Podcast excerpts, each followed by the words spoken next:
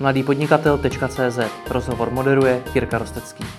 Sponzorem podcastu mladýpodnikatel.cz je první český veletrh pro internetové obchody e-commerce Expo Prague.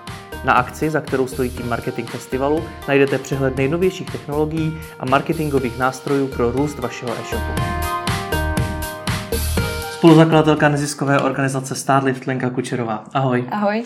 Starlift má za cíl podpořit podnikavého ducha českých a slovenských vývojářů, jejich vysíláním za pracovní a osobní zkušeností do startupů v USA.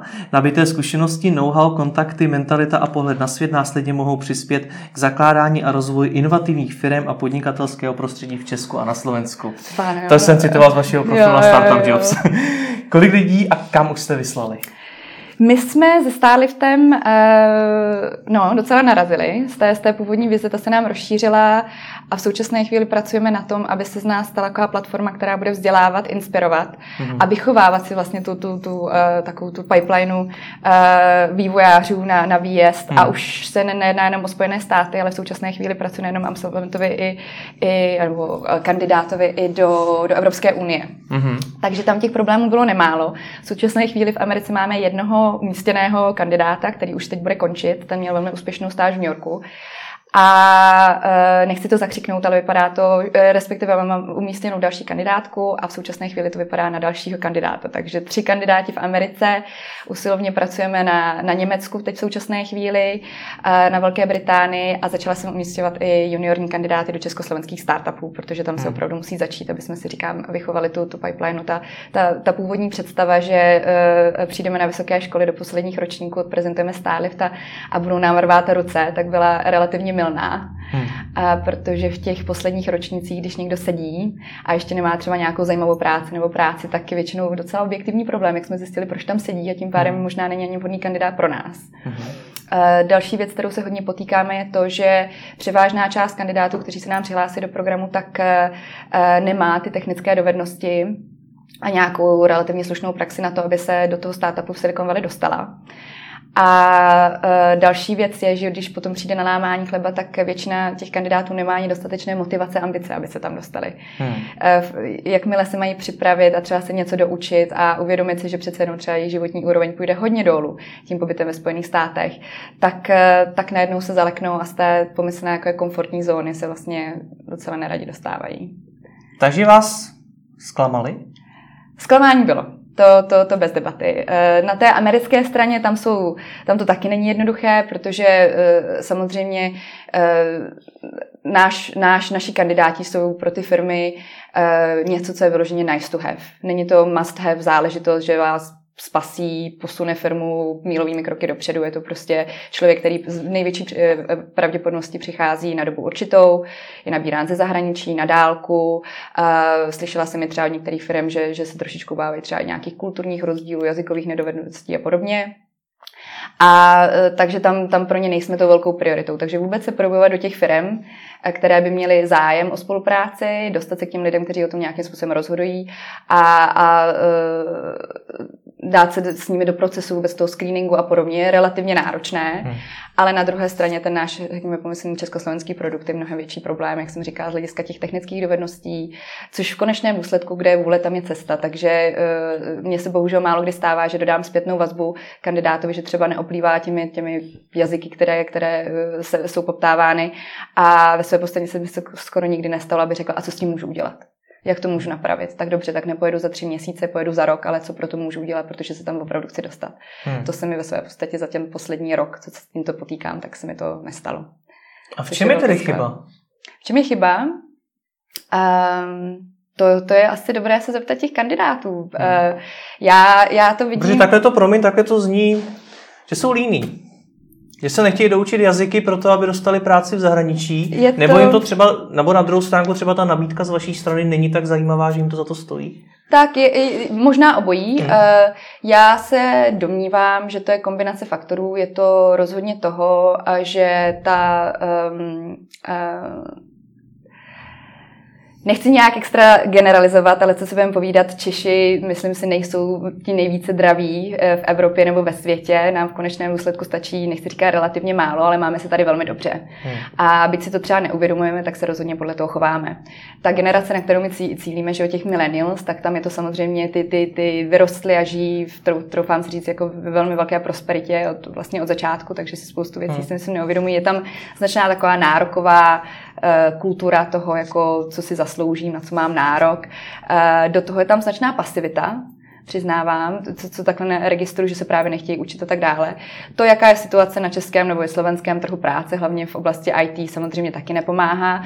Byť bych strašně ráda doufala, že mladí lidé budou mít nějakou vnitřní motivaci na sobě chtít pracovat a, a vzdělávat se a, a sbírat zkušenosti a vědět do toho světa. A, a, a takže spousta lidí mi řeklo, no tak počkej, až přijde krize, to začnou být zoufalí, ale to, to přece není ta správná odpověď na, na, na tento hmm. problém. Že, že jak říkám, myslím si, že je tady v konečném důsledku nedostatečně velká kritická masa mladých lidí, kteří by na sobě chtěli pracovat. Hmm. A myslíš si, že se skutečně něco změní, až přijde krize? Už, už na základě toho, jak ty mladí lidi znáš? Uh, v některých případech asi určitě. Uh, nejsem, nejsem schopná posoudit, jako říkám, jako já nepřeju nikomu nic zlého a ráda bych věřila, že se tento způsob dá vyřešit jinak, hmm. než tím, že, že přijde nějaký externí faktor, které ty lidi opravdu donutí k tomu, aby třeba ze sebou začali něco dělat. A vy tedy pracujete primárně s mileniály?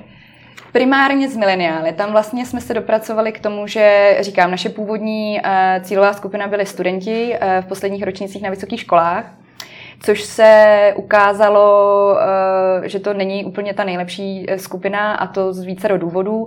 Na té americké straně eh, mají rozhodně větší zájem o absolventy, Hmm. Tím, že v případě, že se osvědčí a, a budou chtít v Americe zůstat a, a bude možnost prostě konverzovat z, z toho stážového víza na, na plné pracovní vízum, takže budou moci, že tam nebude, ano, já se budu muset na rok vrátit, dodělat si toho magistra a potom se, potom se možná vrátím sem.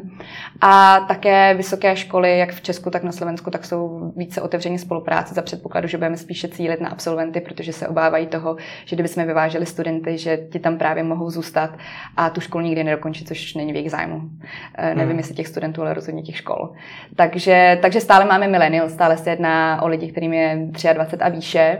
Co se týče těch výjezdů do zahraničí, já se teda eh, právě snažím dělat něco s tou mentalitou jako takovou, eh, takže já pevně doufám, že se posuneme k tomu, že budeme moct pracovat dlouhodobě eh, s, s mladšími, a to už třeba středoškoláky a, a studenty prvních ročníků na vysokých školách, protože tam věřím, že máme větší šanci nějakým způsobem pozitivně ovlivnit. Opravdu, já jsem slyšel třeba názory, že dobře, mileniálové mají nějaké chyby, ale že ty mladší generace jsou ještě horší.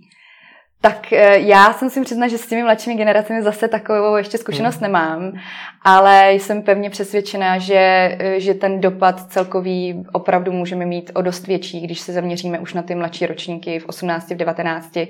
Samozřejmě je strašně důležité, což jako říkám všude, že pro mě úplně nejdůležitější ten přístup kde je vůle, tam je cesta. Když se člověk chce něco naučit, když chce se sebou něco dělat, tak hmm. pojďme s tím něco udělat. Samozřejmě, když člověk nechce, tak eh, můžu se snažit na začátku, ale když vidím, že tam zájem není, tak jako ráda bych věřila, že tady spoustu dalších, kde ten zájem je.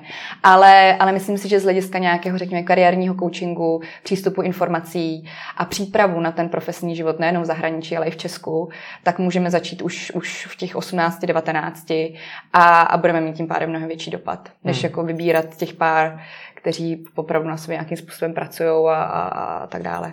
Popiš mi tedy toho mileniála, se kterým vy dneska pracujete. Jaký jsou takové jeho typické vlastnosti? Zmínila se jedno a to, že se nechce učit. Já nechci nějakým způsobem zobecňovat. My hmm. si teď řekněme, že se bavíme o tom, lepším, o tom lepším průměru. Jsou tady samozřejmě ty takzvaní outliers, těch, těch málo pár procent, možná promilé, hmm. Eh, kteří v konečném důsledku mojí nebo naší asistenci zase až tak moc nepotřebují. To jsou lidi, kteří prostě opravdu eh, ti, ti výjimeční, které, které jistě znáš, jsou to lidi, kteří prostě, nevím, v oblasti vývoje kódí od 12, od 16 už mají nějaké své projektíky nebo jsou zaměstnaní, vzdělávají se, koukají na zahraniční zdroje, chodí na akce, jo, tak, tak hmm. o těch nemluvím. Mluvím prostě o tom lepším průměru nebo o tom průměru průměru. A co tam teda vidím, je opravdu taková značná pasivita. Hlavně bych to asi, což, hmm. což eh, takový jakoby nedostatek nějakého jakoby driveu a takového toho zdravého hladu. A co mě zaráží i v dnešní době je, že spousta těch mladých lidí řeší peníze. Že eh, my třeba jsme eh, přešli na model, kdy kdy, kdy máme nabídku pro toho vývojáře, že mu garantujeme plat, respektive stipendium v hodnotě 60 tisíc dolarů um, na, na, na, na dobu jedno, jednoleté stáže, což je pravda, že na tamní podměry není nějaká, nějaká extra velká výhra, ale zase na druhou stranu já jsem přesvědčena, že to zajišťuje um, uh, důstojný příjem, na kterým se tam dá přežít. Hmm. Uh, dobře, nebude to na těch deset pivek každý druhý den, ale, ale, ale, ale říkám, uh, zajistí to důstojné, důstojné nějaké podmínky. A a ti kluci na mě koukají a když se třeba bavím se seniory, kteří třeba už mají nějakou jednoletou, dvouletou praxi, tak se na mě podívají a řeknou, a to si tady vydělám taky. Ale to přece o těch penězích není, je to přesně o té zkušenosti, která, troufám si říct, je k nezaplacení, nehledě na to, hmm. že po té zkušenosti eh, ta, ta hodnota toho člověka finanční, řekněme na tom globálním trhu, po tom, co může se prokázat zkušeností z tak jako konkurenčního místa, jako je Silicon Valley nebo New York nebo cokoliv, tak je samozřejmě úplně někde jinde.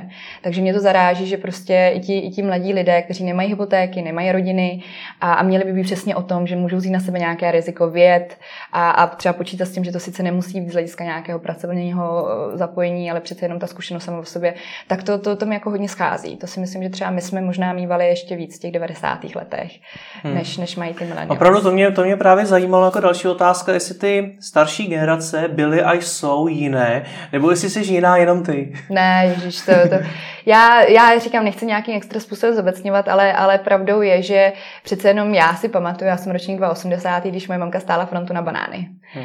A byť mi bylo kolik sedm, když přišla revoluce, tak si myslím, že to určitě nějaký dopad na mě mělo. Ne samozřejmě jenom těch sedm let, ale i ty 90. léta, která, eh, kde přece jenom bylo nedostatek spoustu věcí, příležitostí, že jo, vyjet do zahraničí. To teprve všechno začínalo. A teď v současné chvíli je tolik programů. Všem je to servírováno na stříbrném podnose a možná, že to je právě až, až přehršel té nabídky, já nevím, hmm. že, že spousta těch lidí to nevyužívá jsou rádi, že jsou tady. Na jednu stranu vlastně si neuvědomují, co tady mají, na druhou stranu, mm, jo, říkám, nechci zobecňovat, ale to je moje zkušenost eh, s jednání s desítkami hmm. vyššími uh, mladých, mladých lidí za poslední rok. A když jsi mluvila o té pasivitě, hmm. tak z čeho podle tebe pramení? Um, opět asi možná z té prosperity, kterou tady máme, že se člověk nemusí snažit, na tu školu se prostě dostane, ty zkoušky nějak udělá, pracovních příležitostí se na něj valí ze všech stran, uh, což samozřejmě si myslím nějaké proaktivitě nepomáhá. Um, nevím, jestli to je kulturou, já vlastně ani nevím, jak ty mladí lidé dneska nějakým způsobem fungují, že jo, hmm. tak jako mm, nejsem, nejsem, nebyla jsem schopná to ještě identifikovat. Spíš je to o tom, že bych ráda se říkám dostala k těm mladším lidem, kde třeba ta pasivita ještě taková není, kde nejsou třeba ještě tak semletí ještě tím prostě mm, skupinkou lidí, do které se dostali a podobně a, a, a pracovala s nimi, ano. Hmm. A to je to, o čem se bavíme, tak to se týká jenom mileniálů vývojářů, se kterými máš pravděpodobně nejvíc zkušeností. Nebo si myslíš, že to lze vztáhnout na celou generaci? Protože třeba ti vývojáři, ano, ti mají dneska na každém rohu 10 nabídek, ale samozřejmě, že všichni mileniálové nejsou vývojáři. Samozřejmě. E, zkušenosti mám rozhodně nejbohatší. My jsme vlastně původně začali tím, že budeme dělat jak vývojáře, tak, e, tak business hmm. business lidi a designéry. S tím, že když jsem poprvé vyjela do Silicon Valley loni, tak eh, jsem velmi rychle zjistila, že, že um, zájem o marketingové specialisty z České republiky v Silicon Valley je opravdu ve své podstatě neexistující. Hmm. A to samé do nějaké míry platilo i o juniorních designérech z nějakého důvodu. Třeba v New Yorku mi řekli, že to, tam je to commodity designéři a že jako nemají, nemají uh, žádný důvod ještě ze, ze zahraničí. A pravdou je, že samozřejmě uh, ty, ty absolventi ekonomických oborů jsou možná jak, jako přirozeně proaktivnější, chtějí vědět do zahraničí, chtějí studovat v zahraničí možná více než, než ty vývojáři. A nechci, nechci zobecňovat, ale myslím si, že ta pasivita jde asi určitě napříč tou generací, že to nejsou samozřejmě jenom vývojáři jako, jako hmm. takový. Není mezi vývojáři podstatně větší koncentrace, řekněme, introvertů, protože třeba taková moje zkušenost je, a to určitě může mít vliv na tu pasivitu, na všechno. Uh, asi určitě. Jestli se prostě jenom nezaměřujete na náročnější podskupinu mileniálů. to, to bez debaty. To, to bez debaty, ono to je třeba zřejmé, když se, když se podíváš na, na výjezdy eh, eh, v rámci Erasmu, hmm. že třeba na vyše E, že jo, samozřejmě jako um, poptávka přesahuje nabídku dost, dosti značně a na ČVUT mají problém prostě těch pár míst zaplnit, protože ty kluci a snad i některé slečny, ale převážně prostě ty kluci věd ani nemají potřebu. Hmm. A když jsem se jich ptala, tak někteří mi řeknou, kam bych jezdil. Druhá věc může být, já už mám tady kvalitní práci, tak co bych jako získával nějakou, šel, šel bych bych na druhořadou školu a nějaký jazyky a nějaký zahraniční zkušenosti, k čemu to je dítě. Já mám tady slušně placenou práci. A to je člověk, který mu je 20, 21. Hmm. A to prostě mě osobně mrzí. Hmm. Já pokud jsem tedy dobře pochopil ty vaše čísla, tak jste pracovali s vyššími desítkami mladých lidí, kterých jste se nějakým způsobem snažili dostat do primárně Ameriky. Tak, eh, původně to byla jenom Amerika a vlastně to bylo tak, že loni, když jsme udělali tu první výzvu, tak eh, se přihlásilo ke stovce vývojářů, z toho já jsem velmi rychle, protože nebyl čas, proselektovala eh, zhruba 35 které jsem aktivně, velmi aktivně nabízela už potom v Silicon Valley hmm. s jejich profily. A z těchto 35 se dostalo nějakých uh, 16 na pohovorů a vlastně z toho nakonec byl jenom ten jeden umístěný. A tam, abych zase nezněla úplně tak dramaticky, tak je pravda, že ve třech konkrétních případech nebo čtyřech se stalo něco na straně toho startupu, jako že se třeba rozpadl technologický tým, nebo že přišli o dva hlavní klienty a tím pádem ten projekt, na kterým ten náš kandidát měl pracovat, už nebyl tak relevantní. Ale, ale říkám, pravdou je, že v konečném důsledku eh, nejvíce jsme potom pohořeli na tom, že, že značná část těch kandidátů neměla ty technické dovednosti, mm-hmm. aspoň jejich základ nějakým způsobem. A druhá věc je, že se ta jejich potom ten nedostatek motivace, ambice, což já jsem naprosto, naprosto podcenila, se právě projevil při, při komunikaci s tou firmou, že byli neprofesionální, nereagovali, slíbili, že dodají třeba nějakou coding challenge, kterou nikdy nedodali, neozvali se té firmě. Jo, takže tam, tam, tam se to potom projevilo hodně. No. Takže teď v současné chvíli, když se někdo přihlásí a vypadá, že by byl docela vhodný pro ten program, tak první, co udělám, že se s ním osobně setkám a, a, a první, co se ptám, je, jestli dostatečně jakoby motivovaný, ambiciozní tam je. Hmm. A, a pravdou je, že, že to zase s ohledem na to, že jsem se setkala za poslední půl roku s desítkami, desítkami mladých lidí, tak eh, to funguje jako docela drsný filtr. Jak hmm. jsem zjistila, byť to samozřejmě nemám v, jako v úmyslu kohokoliv odrazovat, ale jakmile položím tady tu otázku, tak, eh, tak většina lidí už se potom ani neozve. A na co se jich nejčastěji ptáš? Nebo jak teda poznáš, že to je ten člověk skutečně v sobě tu motivaci má? No tak samozřejmě já to nejsem schopná na základě té jedné schůzky poznat. Nějaká jiskra v oku tam je vždycky fajn, ráda bych věřila, už jako docela dlouhou dobu pracuji s lidmi a mladými lidmi a, a lidmi všeobecně, že jsem schopná něco poznat, ale spíš je to otázka na toho, na toho jedince, že vlastně jedna z prvních věcí, které se ptám, tak jako nemusíš mi odpovídat nyní, ale, ale já bych byla ráda ujištěna, že opravdu máš jako vysoké ambice a motivace do, do těch Spojených států odjet, protože protože proto, protože říkám, projeví se to všude při přípravě pohovoru, na pohovor, během pohovoru, to, když se tam člověk dostane, nebude moc najít ubytování, budou tam nějaké strasti, nebo tam mít kamarády, práce třeba bude náročnější nebo ne tak zajímavá a tak dále. Ten člověk musí být opravdu odhodlaný si to dát se vším všude. Hmm. Jde mi o to, že když mnoha mladým vývojářům řekneš, že můžou pracovat pro Google, že můžou pracovat třeba pro Facebook, nebo že můžou pracovat pro Elona Muska, tak uh, určitě řeknou, že chtějí. No. Teď jde ale o to, jak ty, jestli vůbec lze poznat skutečně, jestli ta jejich motivace je taková, že jsou proto schopni něco i obětovat. Jestli to lze poznat předem. Jde to eh, samozřejmě uh, už jenom na základě té vyplněné přihlášky, tam nějaké indikátory jsou je tam prostor pro to, aby řekli, na jakých jako zajímavých nebo nejzajímavějších projektech dělali. Samozřejmě je tam prostor pro to, aby se vyjádřili, proč chtějí vůbec do té Ameriky jet. Je tam prostor pro to, aby mi řekli, jak se vzdělávají, což je třeba pro mě hodně důležité vidět, jak na sobě ty lidé právě pracují a, a, a je to něco, co mi dokole omílali i startupy právě v Silicon Valley, když jsem se ptala, tak jaké, jaké kandidáty hledáte. Tak, tak spousta z nich mi řekla, v konečném důsledku ty technologie nejsou až tak důležité, samozřejmě nějaký kvalitní základ tam musí být, ale koho my hledáme, tak je někdo, kdo je opravdu, uh, opravdu uh, takový ten hacker, který prostě se sám vzdělává, dělá si na vedlejších projektech, uh, přichází věcím na kloup, jako sleduje trendy, opravdu ho to baví a, a nedělá mu problém se něco naučit relativně rychle. Hmm. Jo, a to přece jenom i už i na těch pohovorech, když potom, nebo já to, já to nemám jako pohovor, prostě ty, ty, ty první neformální setkání, aby jsme se seznámili a, a prostě prohodili, trošku se, trošku se sezná, seznámili, tak, tak se tam tady na ty věci ptám a je, je zajímavé vidět, jak ty, jak ty lidi reagují a říká mi to vidět i z těch přihlášek. Hmm. A hodně často, no. Takže ta motivace, ambice říkám, jako já se snažím jednat na, na rovinu a říkám, jednám tady úplně transparentně, je to na tobě, abys ty posoudil, jak jsi motivován a e, tam, tam opravdu věd. Je něco, co ti v dobrém slova smyslu vyrazí dech, když ti ten člověk řekne? Že si řekneš, tak to je, to je pecka, to je ten fakt má dobře našlápnuto. No, stává se to. Já, jako je pravda, že mě třeba hodně vždycky potěší, když vidím někoho hodně mladého, kdo by prostě toho třeba toho našeho 23-letého kandidáta jako s lehkostí strčil do kapsy. Hmm. Není to tak dávno, co jsem měla právě den, kdy jsem měla tři schůzky s kandidáty, kteří vypadali velmi slibně na papíře ale s ohledem na to, že už byli seniorní, seniornější a už si tady zažili třeba zlatou klícku nějakých velkých zaměstnavatelů tady a, a třeba už měli přítelkyni a uvažovali o hypotéce, tak pro ně, říkám, ten výjezd do zahraničí už nebyl tak, tak atraktivní. A ten poslední kandidát byl uh, jistý Matěj ze Slovenska, skypovali jsme si.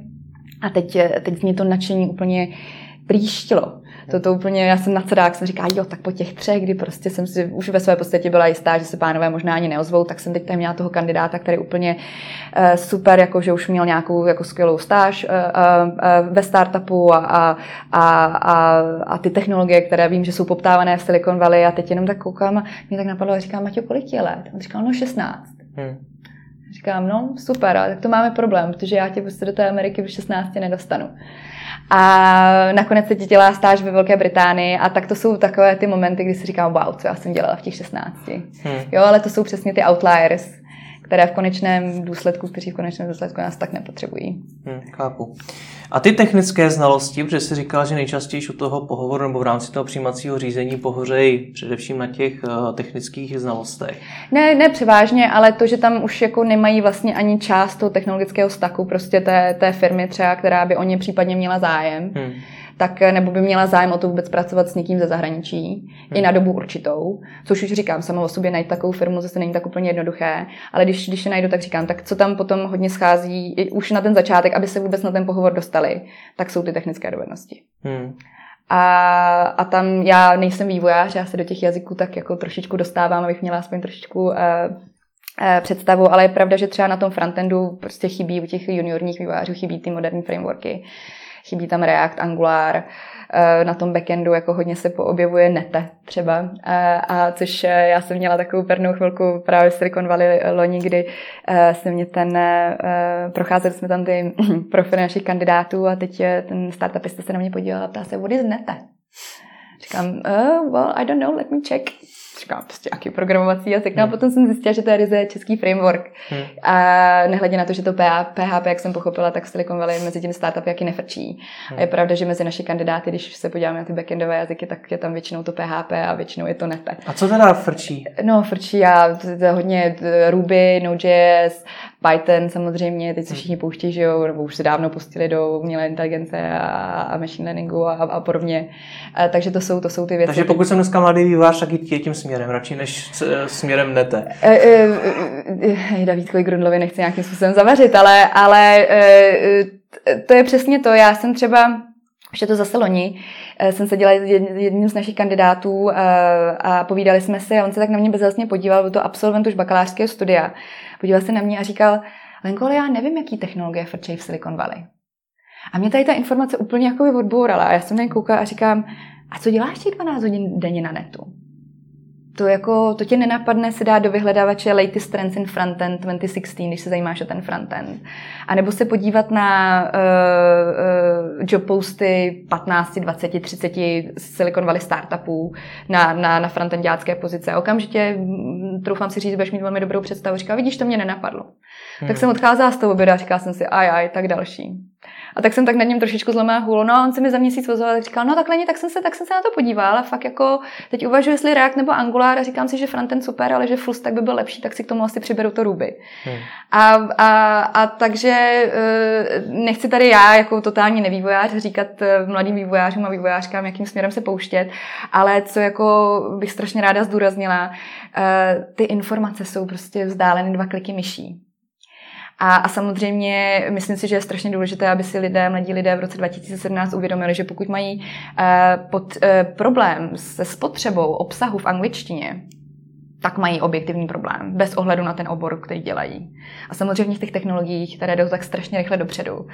A, a jejich počátek většinou nevzniká v Česku, možná až na to nete, ale, ale většinou na západ od nás tak eh, říkám, jako je to naprosto pro mě nepochopitelné a já nemám jakoukoliv omluvu pro ty mladé lidi, kteří mi prostě řeknou, já jsem nevěděl. Hmm. Protože je to zase o tom jenom jako chtít. A když nevím, tak se zeptám. Uh, úplně jednoduše. Takže, uh, pardon, já jsem se trošku, takže uh, nedá, nechci dávat nějaké tady typy, že, že Python je lepší než, než PHP a, a že frontend už není jenom o HTML a CSS, ale že už by tam měly být ty frameworky a, a co všechno dalšího. Ale, ale říkám vzdělávat se. Takže objektivně lze říci, že se mladí čeští výváři zaměřují, řekněme, na zastaralejší technologie nebo méně poptávané technologie? Nebo... To já opravdu nemůžu říct, protože jaká je poptávka v Česku. Já jsem slyšela právě i vývojáře, s kterým jsem seděla, on říkal, jo, tak dobře, tak PHP v Silicon Valley nefrčí, ale tady prostě mě ten e-shop zaměstná za těch 50 tisíc, tak co bych se snažil. Hmm. Takže eh, říkám, já jako totální nevývojář tady nechci vynášet nějaké soudy nebo... Ale i my máme v Česku řadu inovativních firm. Máme které... řadu inovativních firm. Ty na to nemají a... žádný vliv, nebo to taky poptávají v těch a... technologiích, které jsou spíš jako v Česku než ne, ne, ne, ne, ne, ne, ty, ty, ty, ty, ty, je tady řada inovativních firm, která poptává přesně ty samé technologie, eh, co jsou v Silicon Valley a v New Yorku a, a, a po světě a, a mají neskutečný problém eh, ty, ty, ty odborníky nebo relativní odborníky, nebo možná ani ne odborníky, ale i třeba lidi, kteří, kteří by se to rádi naučili, taky má opravdu nemalý problém je najít. Samozřejmě startupy tady v tom mají ještě nevýhodu v tom, že většinou nemají takové prostředky jako třeba větší společnosti, nemají zaběhnutý nějaký takový HR aparát, který, který eh, jo, od školení a dalších věcí. Víc zase na druhou stranu si myslím, že spousta startupů to dělá dobře, že mají různé uh, meetupy a, a další, kde se snaží sdílet know-how a, a prezentovat své know-how, to je super. A ale je tady opravdu jako kritický nedostatek lidí, kteří by za A vůbec, ajťáků všeobecně, a, a těch, kteří by byli schopni se třeba rychle zorientovat nebo kteří už něco umí v těch nových technologiích, tak to je opravdu brzda hmm. pro rozvoj spousty startupů, kterým třeba sedí nemalé peníze na účtě, které nedávno získali a, a, a nemají je za koho utratit. Hmm. Mě šlo právě o to, jestli se ten vývář má vůbec ty technologie kde naučit, ty, které se třeba v Česku tolik, ne, tolik nepoužívají. Protože samozřejmě může sám po večerech, to, to, to tomu samozřejmě rozumím, ale přece jenom něco úplně jiného je, když eh, to používají i v rámci firmy a má třeba, třeba nad sebou zkušenější výváře, který mu s tím pomáhají a podobně. Uh, právě mm, já mám jenom zkušenosti s těmi startupy, registruji jejich potřeby a, a uh, jsem přesvědčena, že ve spoustu jako šikovných českých startupů je právě jeden z největších přínosů, je právě přínos těm moderním technologiím. Hmm. To, to bez debaty. Samozřejmě tam je zase potom problematika toho startupu, v jaké fázi může být, aby třeba najmu vyložení juniorního člověka, kterému se přece jenom bude muset relativně dost věnovat. Jo, tam je taková ta opportunity cost, s čímž jako se mnoha startupů potýká. Já jsem se právě teď snažila, nebo se snažím začít umístěvat kandidáty už do československých startupů, aby tam právě nabili ty dovednosti a nějakou praxi. Hmm. A v případě, že budou stále mít zájem o tu Ameriku, tak je třeba až za rok, za dva vyslat do Ameriky. Chci si to jakoby dovychovat. Hmm. A, a pravdou je, že když se obracím na ty menší startupy, kde jich prostě 4 až 10, tak mi řeknou, Leni, jako strašně rádi bychom, ale prostě v současné chvíli nemáme tu kapacitu. Takže u těch startupů, u mnoha, nechci říkat všech, eh, ten přístup k moderním technologiím je. U větších firm záleží asi firma od firmy. Eh, dokážu si představit, a jsem přesvědčená, že firma jako Etnetera, kde těch vývojářů zase není tak málo, nevím, kolik jich může být 150, 200, hmm. tak tam ten člověk tím eh, jako moderním technologiím samozřejmě přístup také má. V Avastu, co jsem pochopila, tak také, že to je jakoby velmi dobrá firma pro juniorní vývojáře, kde, kde se spoustu věcí mohou naučit. Hmm. Takže opravdu potom záleží spíš na tom, zase kde je ta vůle, tam je cesta a nějak jako uvědomění si už u toho mladého člověka, že když nastupuje do, do firmy nebo na stáž, co mu to dá, což si myslím, že je tady zase opět velký problém v Česku, co já zase registruji díky Starliftu. My třeba máme jednoho kandidáta, který studuje umělou inteligenci na Karlově univerzitě a do toho kódí interní systém pro nejmenovanou banku působící v České republice v dotnetu. Hmm. A to je zajímavé. A, a, a, a, říkám si, a říkám si proč. Proč 22-letý kluk, který studuje prestižní náročný obor a kterému se tady za posledních pár let otevřelo nemálo příležitostí získat skvělé zkušenosti u menších i větších firm v oblasti umělé inteligence a machine learningu a dalších věcí. Proč pro boha sedí v té bance? No a, no a, a proč teda? Proč to ty lidi nenapadne teda hledat něco, něco jiného? Já si myslím, že právě spousta z nich e, se hodně rychle nechá zlákat e, těmi finančními podmínkami. Hmm. A další věc je, že prostě možná se nikdy nepobavili s někým právě na téma, jako co pro mě znamená má první práce. Že spousta z nich si neuvědomí, my jsme třeba, co se teď právě snažíme dělat, tak přinášet ty moderní technologie právě už na ty školy. Takže jsme zprostředkovali moc přednášku na téma právě umělé inteligence a machine learningu uh, od, od takového českého jakoby startupu slash takového jako uh, R&D centra a právě to bylo na Matvizu na Karlovce a tam ten přednášející Ondra Vaněk eh, na začátek na úvod řekl jednu strašně věc a to je, eh, že si lidé musí uvědomovat, jaký vlastně dopad to má eh, to, to první zaměstnání nebo ten, ten první takový ten zářez to v, tom, v tom dalším stádiu toho života. Um, Uh, dával to prostě, že když máš to první zaměstnání, tak si samozřejmě přihledne na to, co jsi studoval na vysoké škole. A když už jsi do druhého zaměstnání, tak ta vysoká škola už se moc neřeší, ale řeší se, co jsi dělal v tom prvním zaměstnání tady předtím, než. Hmm. A, a to si myslím, že se spousta těch mladých lidí neuvědomuje. Jo, nebo že jsou tak přesvědčeni v současné chvíli o té své jako, uh, ceně na, na trhu práce, což u vývojářů samozřejmě nikdo se jim nemůže divit, uh, že to třeba neřeší. Jo, a, a, a, to je pro mě, si myslím, jako, jako hodně velký problém. Jak si teda vybírat první práci? Jak nad tím přemýšlet? Já, eh, tady to je něco, na co já taky sama bych ráda přišla, na nějakou, řekněme, metodiku. Ale uh, uh, já bych strašně ráda viděla, aby mladí lidé se koukali na to, co se tam naučím, co všechno se tam naučím, jak po profesní, tak osobní stránce, uh, s kým budu pracovat, pod kým budu pracovat. A, a celkově, co mi to přinese, kam mě to posune dál. Hmm. Bude se mi tam někdo věnovat? Například. Budu mít nějakého tým lídra, který prostě si se mnou sedne, což samozřejmě e, my tady tu kulturu taky v Česku nějak extra zaběhlou nemáme. Že jo? Nemáme zaběhlou kulturu mentoringu, a propracovaných stáží, kde by se těm lidem opravdu někdo věnoval. Spousta firm si to ještě neuvědomuje, jak je to důležité pracovat s juniory a vychovávat je nejenom pro sebe, ale pro tu společnost nebo pro ten průmysl jako takový. Hmm často naráz, narážím u společností a jako co já z toho stážisty teď budu mít a jako dítě mi za tři měsíce odejde a, a, a, a to je strašně krátkodobý pohled, který nikomu v konečném důsledku ani té firmě jako nic nepřináší. Hmm. Moc ráda bych tady věděla takový jakoby větší, dlouhodobější pohled, tak třeba teď za tři měsíce odejde, protože jde studovat do zahraničí, ale třeba se jednou vrátí. A nebo doporučí další zaměstnance. Hele, já jsem tam tenkrát dělal tu první stáž a bylo skvěle o mě postaráno, fakt je tam dobrý člověk, jako určitě se tam přihlaš. Hmm. A to, to si myslím, že tady spoustě firmám ještě nedochází, nehledě na to, že je tady teď už opravdu kritická potřeba se začít zaměřovat na ty mladé lidi, protože ty seniori už tady prostě nejsou. Hmm. Takže kterým firmám teda už tohle to došlo? Klidně, klidně je zmiň, protože pro mladý vývojáře to třeba může být to, kam se mají první dívat a pro ostatní firmy to může být inspirace. Já, já si musím přiznat, že já nemám to zmapované u těch větších firm, snažím se prorazit k těm menším firmám, hmm. které, říkám, pro mě e, jsou, e, nebo pro nás jsou zajímavější, protože si myslím, že právě když se umístí vhodný kandidát do vhodného startupu, tak to opravdu může posunout třeba i k tomu podnikání. A je to teda hodně o otvírání očí, co jsem zaregistrovala, nevím, jak je to tam pro uh, technické obory, ale pro ty biznisovější obory, tak třeba IBM má hodně dobře propracovaný stážový program, věnuje se tam tomu v současné chvíli Honza Veselý. A co jsem zaregistrovala, tak ty dělají opravdu hezké věci. Ty korporace a, a hlavně si myslím asi přece jenom na ty biznisovější obory si věřím, že, že pro někoho určitý třeba ty člověka to může být jako velmi přínosné, zajímavé, ty různé stážové trénní programy. Nemám žádné, hmm. říkám až na to IBM, které registruju, tak nemám žádné typy určitě na tom zapracuju.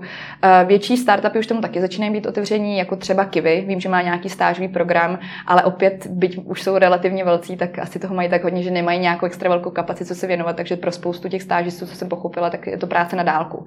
Hmm. Že dostanou nějaké zadání a potom nějaké jakoby, nějaký dohled.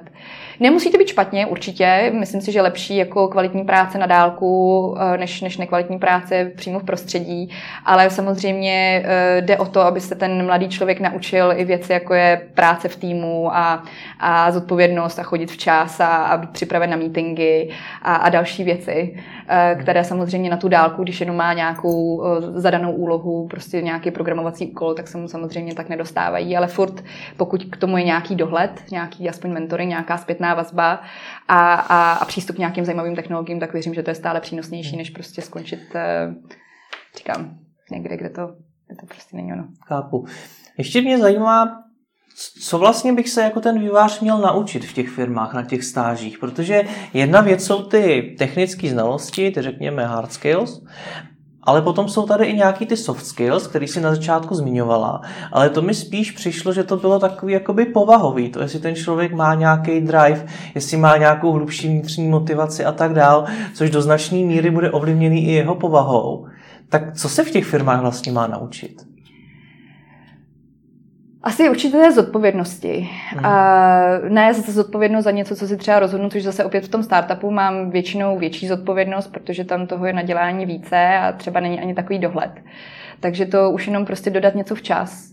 Nebo když nedodám něco včas, protože nastal jakýkoliv problém, tak se ozvat včas a hmm. informovat toho člověka, který to má třeba dále na starosti, že je problém. Říci si, vůbec naučit se si říci o pomoc. Hmm. Um, je, je strašně důležité. Myslím si, že spousta mladých lidí a možná právě i vývojářů s tím má problém, že radši budou sedět a bádat nad tím dva dny, a, a třeba a vybádají to. A což je samozřejmě také dobrá vlastnost, že, jo? že když na to přijde člověk se nemá koho zeptat, tak se o to postarat sám. Ale když má tu příležitost a je tam někdo, kdo by třeba rád pomohl, ale ten člověk si o to neřekne.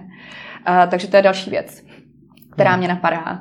Uh, určitě si myslím, že člověk se stále může naučit to, pokud je v dobrém týmu, dravém, že máš naprostou pravdu, že do nějaké míry to určitě je nějaká uh, spíš povahová vlastnost, uh, ale na druhou stranu si myslím, že když se najednou dostane z relativního pasivního prostředí do prostředí, kterému je teda otevřen, které je hodně aktivní, vidí, jak lidé na sobě hodně pracují, že mu to taky hodně dokáže otevřít oči.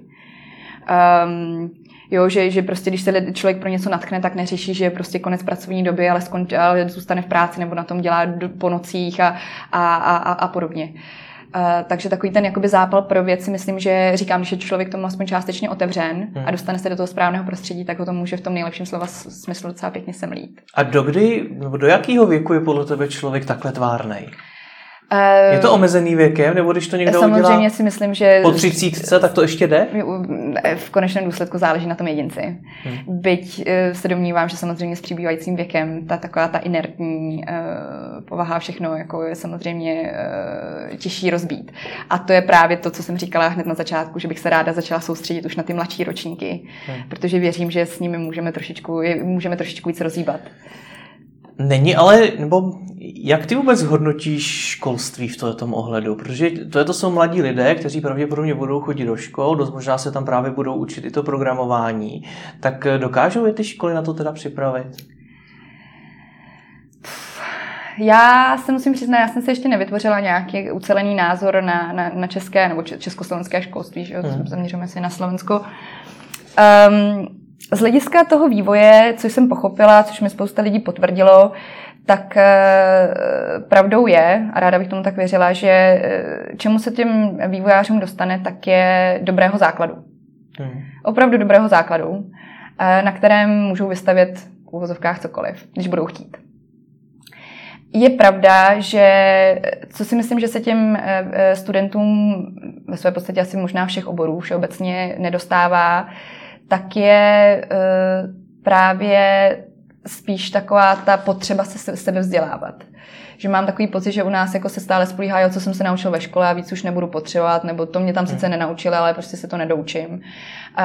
A nevím, jestli to je tím, že tam nejsou dostatečné vzory, a, a nebo že třeba ti, ti pedagogové sami nejsou dostatečně informovaní o tom, třeba jak se vzdělávat mimo školu. Jsou k tomu vůbec ty studenti vedení, k tomu, aby se sebe vzdělávali trošku navíc? Přiznám se, že mimo jiné taky patří mezi mileniály, takže mluvím trošku ze svých zkušeností. Já mám pocit, že samozřejmě ten celý systém e, toho školství, který je ještě zakotven ještě prostě z 18. století za Marie Terezie, to, to, to nešťastné memorování, hmm. e, samozřejmě tu si myslím tu potřebu ubíjí to, to, že, to, že vlastně nepracujeme s informacemi, že hmm. se neučíme prostě nějakým způsobem jako kriticky rozebírat a využívat vlastní zdroje a hmm. to samozřejmě vůbec nepomáhá. To nás dostává k tématu, co je špatně na školství. A to bych, to bych jako říkám, nemám na to ucelení. Já, co, já, co vidím, je to, že, nebo co jsem pochopila, že opravdu ten základ na to programování je prostě dobrý hmm. v Československu, ale potom je na tom jedinci, jestli na tom bude stavět nebo nebude. No ale jde mi o to, co by se teda ten mladý člověk na té škole měl dozvědět, aby ho to svým způsobem zlomilo, aby ho to z té pasivity dostalo. Já si myslím, že e, vzory strašně táhnou. Hmm. A my se teď tady na tom snažíme pracovat, už připravujeme vlastní obsah, kdy se právě budeme snažit prezentovat tyto vzory kdy opravdu že je spousta lidí, kteří na vysokou školu ani nešli a, a ve svém oboru to dotáhli strašně daleko. Hmm.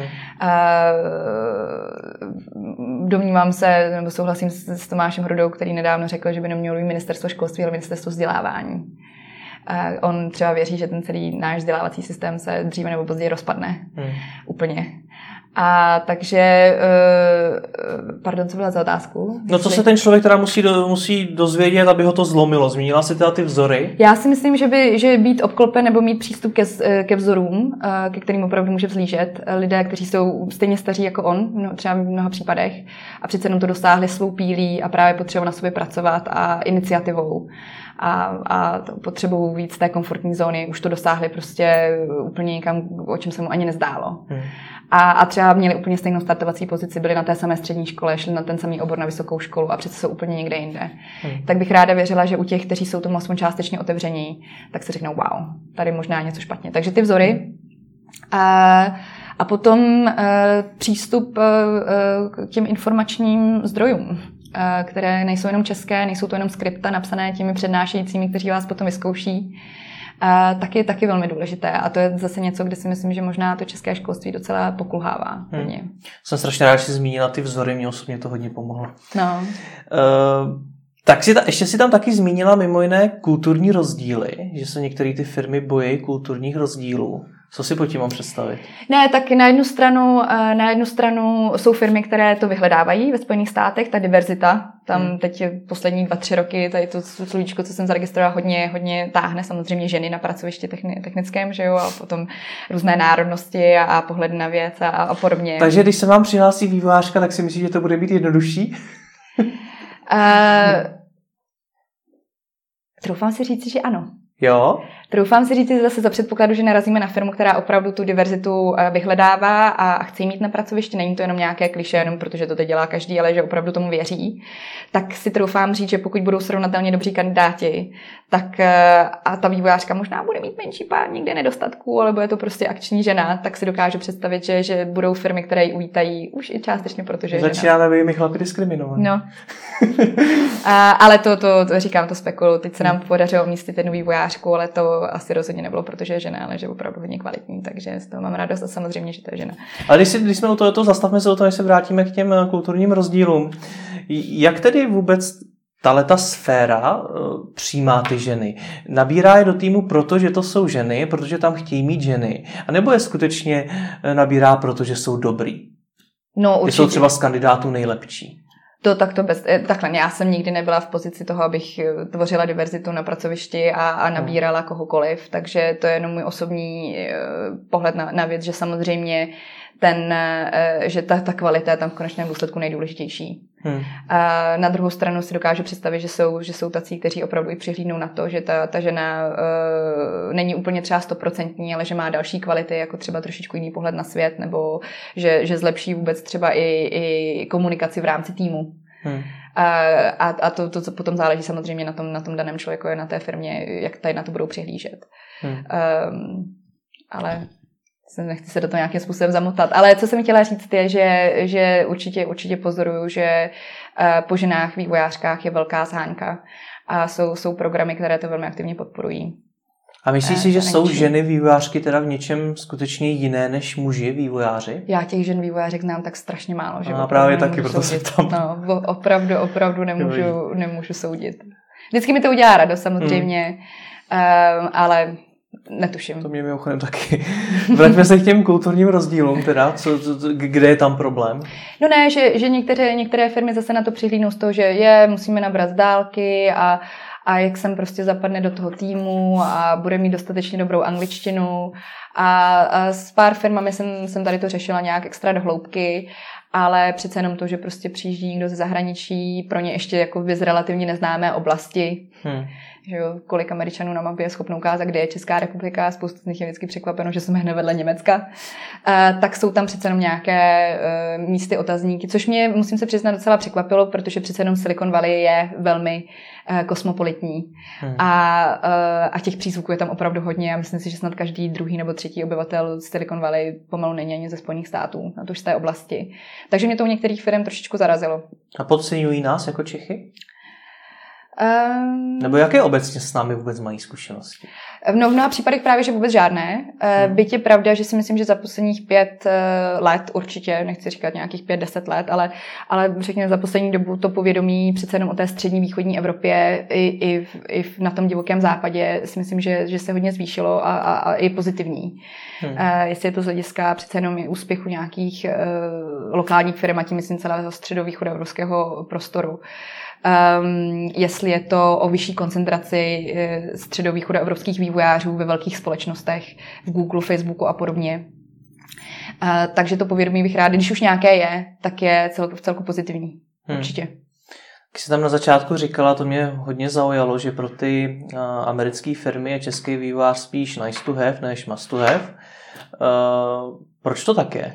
No, tak ta, je to dané tím vlastně tím programem jako takovým, protože my e, za A jde, jde o to, že my tam ty lidi vysíláme v případě, že se jedná o takzvaného trainee, což je kandidát, který musí mít minimálně rok po škole, aby si sáhnul na ty trainee víza, hmm. tak je to maximálně na 18 měsíců. Hmm. Ve většině případů teda se bavíme o kandidátovi, který vyjíždí maximálně na 12 měsíců. Takže vlastně vy ani nemůžete udělat toho masného vývojáře. Přesně tak. Přesně tak. To není o tom, že je z východní Evropy, ale je to o tom, že tady nabízím někoho, kdo s největší pravděpodobností přijede maximálně na rok. Hmm. Což samozřejmě pro ty firmy zase není až tak atraktivní. Samozřejmě ta, ten takzvaný attrition rate nebo ta fluktuace v Silicon Valley eh, velmi velký, velká, že hmm. tam, tam prostě klasický vývojář snad vydrží ani ne dva roky na jednom místě. Um, takže si někdy říkám, můžete být vůbec rádi, že tady budete mít člověka garantovaného na rok ale uh, pravdou je, že to je prostě, a, a samozřejmě firmy jsou čím dál tím víc citlivý i právě na tu imigrační politiku, která samozřejmě uh, s nástupem nové administrace celkově tady tomu nějak extrémně přihrává. Uh, ten, jako zvolení Donalda Trumpa. No, zvolení Donalda Trumpa a jeho přístup že, jako hmm, k imigrační chápu. politice a, a pracovním výzum a podobně a podobně. E, třeba nás se to týká docela hodně, protože se začalo docela zaměřovat na tu skupinu J1, která je hodně obsáhlá a kam spadají právě ty stážová a trainee víza. Fakt vám to komplikuje práci?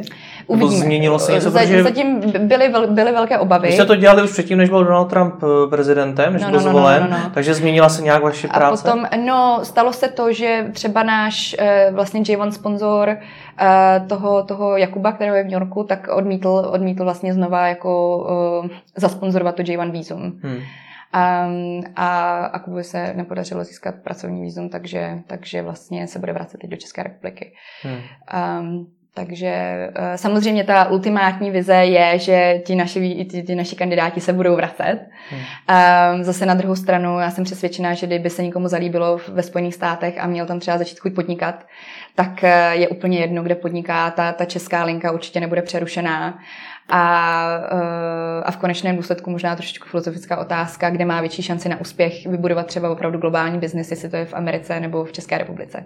Hmm. A, takže eh, byla jsem nařknutá z, pod, z podpory jako odlivu mozků ale s tímto názorem já se opravdu jako nemůžu stotožnit i proto, když vidím, co ta československá komunita eh, dělá pro Česko-Slovensko eh, ze Spojených států.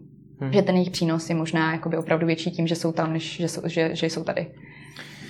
Jak to vůbec všechno zvládáš? Protože když mi tady popisuješ tu relativně zatím krátkou historii Starliftu, tak si zmínila, že jste docela silně narazili na motivaci, na povahu a vůbec na osobnost těch českých vývojářů a jejich zájem. Narazili jste na problémy ze strany právě těch firm a teď ještě k tomu ta politika Donalda Trumpa. Tak jak, jak vůbec to zvládáš, tohle všechno? No, musím se přiznat, že loňský rok byl hodně náročný. Letos už jsem tak jako, už, už prostě přece jenom trošičku vím, nebo prostě jsem se něco zažila. A co mě dává jakoby naději je to, že já bych se opravdu strašně ráda posunula eh, ne z do, ale rozšířila to, to, to co jako vlastně začalo jako relativně takovým jakoby transakčním jakoby modelem, prostě tady stáže, věď a postaráme se o tebe a za rok se uvidíme a když budeš chtít začít podnikat, tak ti pomůžeme a když budeš chtít začít pracovat pro českou firmu, tak ti pomůžeme. Eh, právě do toho většího jakoby vzdělávání, inspirování těch mladších ročníků. Hmm. Protože, jak jsem říkala, stále mi docela otevřel oči A myslím si, že by tam ten dopad mohl být opravdu větší. Teď se tady bavíme o jednotkách lidí, což samozřejmě, když budu dělat dostatečně dlouhou dobu, tak eh, bych ráda věřila, že už v nějakém střednědobém horizontu ten dopad bude nějaký na to Československo, pro které to děláme. Hmm. A, ale eh, ty problémy, s kterými se potýkám, jsem nevěděla, že jsou a, a ráda bych je taky nějakým způsobem pořešila. Takže co mě dává zatím ještě nějakou energii a nadšení pro věc je, je to, že pokud se nám posune, podaří posunout právě do toho vzdělávání a přinášení obsahu na, na, na střední a vysoké školy a inspirování a setkávání, co si myslím, že je tady docela velký nedostatek, je e, vlastně možnost pro ty potenciální outliers, abych tak řekla, se dostat do prostředí, kde jich bude víc Hmm. Třeba jsem také narazila na, na super klučinu na jedné akci uh, Reactive konference, to zase, když jsme u toho vzdělávání, těch, um, těch možností se tady vzdělávat je už docela hodně. A byť třeba Reactive konference je docela nákladná finančně, tuším, že ten lístek se pohybuje kolem 400 euro, hmm. tak eh, člověk tam může vyjet jako dobrovolník. A to těch dobrovolníků tam zase až tak moc nebylo. A tam jsem právě narazila jedno dobrovolníka Honzu, který studoval, stále studuje FIT tady na ČVUT. A během z těch chvilinky jsem poznala, že to je přesně ta moje cílovka. A tak jsme se bavili a, a, a vlastně jsem ho potom vyslala právě i, troufám si říct, na zajímavou pracovní zkušenost do Avocode. A uh, tak jsme tam tak seděli a, ptá, a ptám se, Honzo, kolik máš kolem sebe takovýhle Honzů, jako seš ty? Tak na mě podíval a říkal, nikoho. Já neznám prostě ve svém kruhu jako prostě spolužáků na škole nikoho, jako s kým bych jako prostě mohl sdílet prostě své nadšení pro technologie a práci ve startupech a tak. Tak je vytvořit prostředí eh, neformálního typu prostě pivko každý poslední čtvrtek měsíci, eh, kde ti mladí akční se budou moct sejít a popovídat si a třeba se setkat s pár seniorní vývojáři, kterým třeba odpoví na otázku, jakým jazykem se v současné chvíli zabývat, hmm. eh, tak si myslím, že by to strašně pomohlo, hlavně z toho zase opět dlouhodobého hlediska. Hmm. Vy jste zároveň neziskovka, nicméně předpokládám, že i vy musíte z něčeho financovat ty svoje aktivity. Tak z čeho vlastně žijete?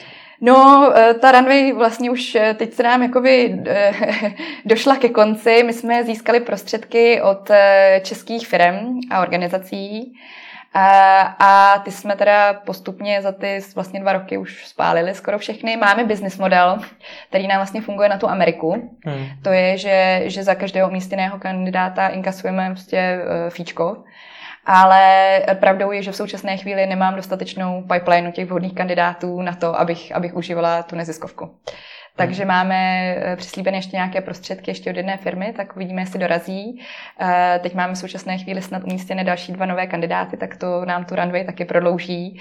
Ale jestli bychom to chtěli dělat opravdu pořádně, to, to, to, to vzdělávání, inspirování a, a tu komunitní činnost, bych tak řekla, pro opravdu pro rozvoj té mladé vývojářské komunity, tak eh, se budeme se zamyslet hodně dobře, jak si to financování zajistit protože věřím, že tam business model je eh, s jistou kritickou masou. Si myslím, že když budeme mít eh, dostatečně velkou kritickou masu mladých aktivních lidí, kteří chtějí se sebou něco dělat, tak se tam ten business model určitě najde. Ale jde o to, tu, tu kritickou masu opravdu vytvořit a nějak s nimi pracovat. Co to je kritická masa? Kolik je to lidí?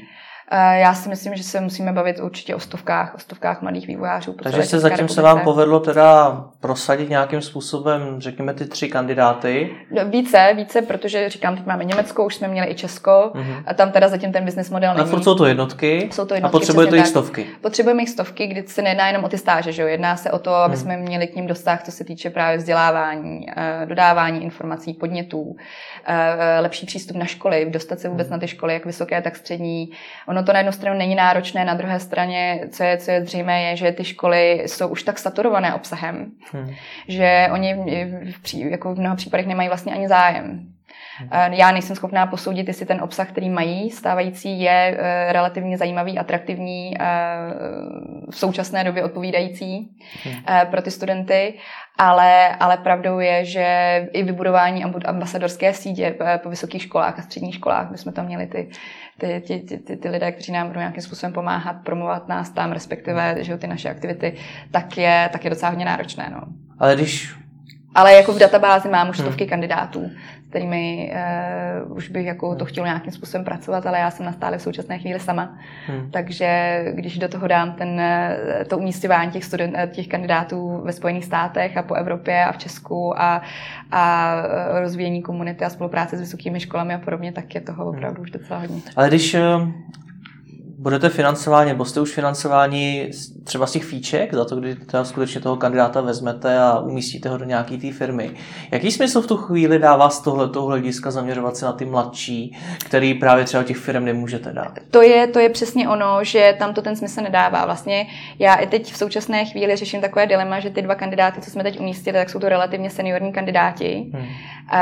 kde eh, ten eh, chtějí vyjet do zahraničí, je to super, ale já bych se samozřejmě ráda soustředila na ty mladší, kteří třeba mají nějaké podnikavé tendence. U těch, těch dvou kandidátů si nejsem jistá, do jaké míry by sami třeba chtěli podnikat, chtějí si to zažít a, a, a zaplať pán jsou dostatečně kvalitní na to, aby se tam aby zaujali firmy natolik, aby s nimi chtěli spolupracovat, což je super. A dokážete ty mladší teda nějakým způsobem speněžit?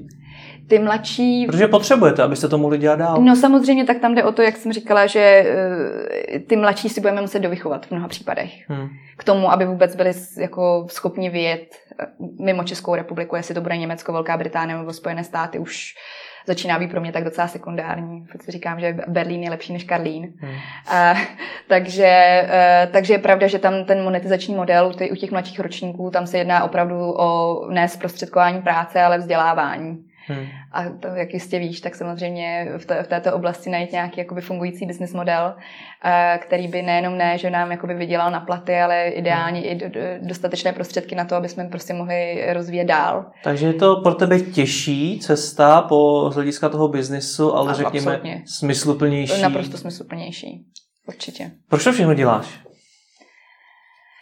Tak já se dlouhodobě věnuju podpoře hmm. podnikání. Eh, troufám si říct, že v Česku je země jako docela veterán.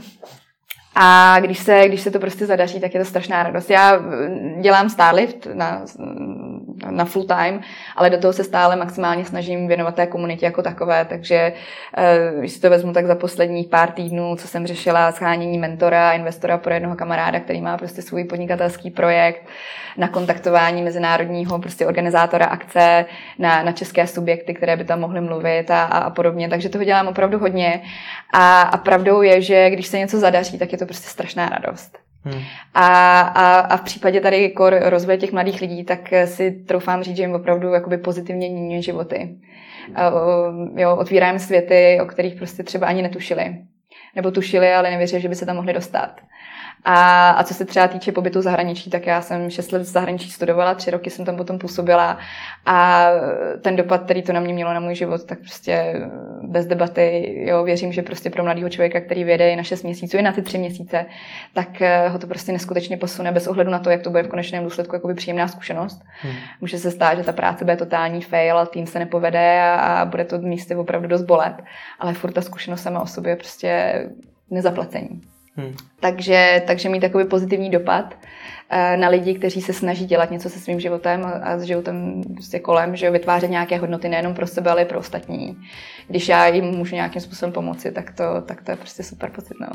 Tak ať se ti v tom daří, snad ti v tom třeba pomůže trochu i tohle video. Moc krát děkuji. Děkuji ti moc děkuji za pozvání.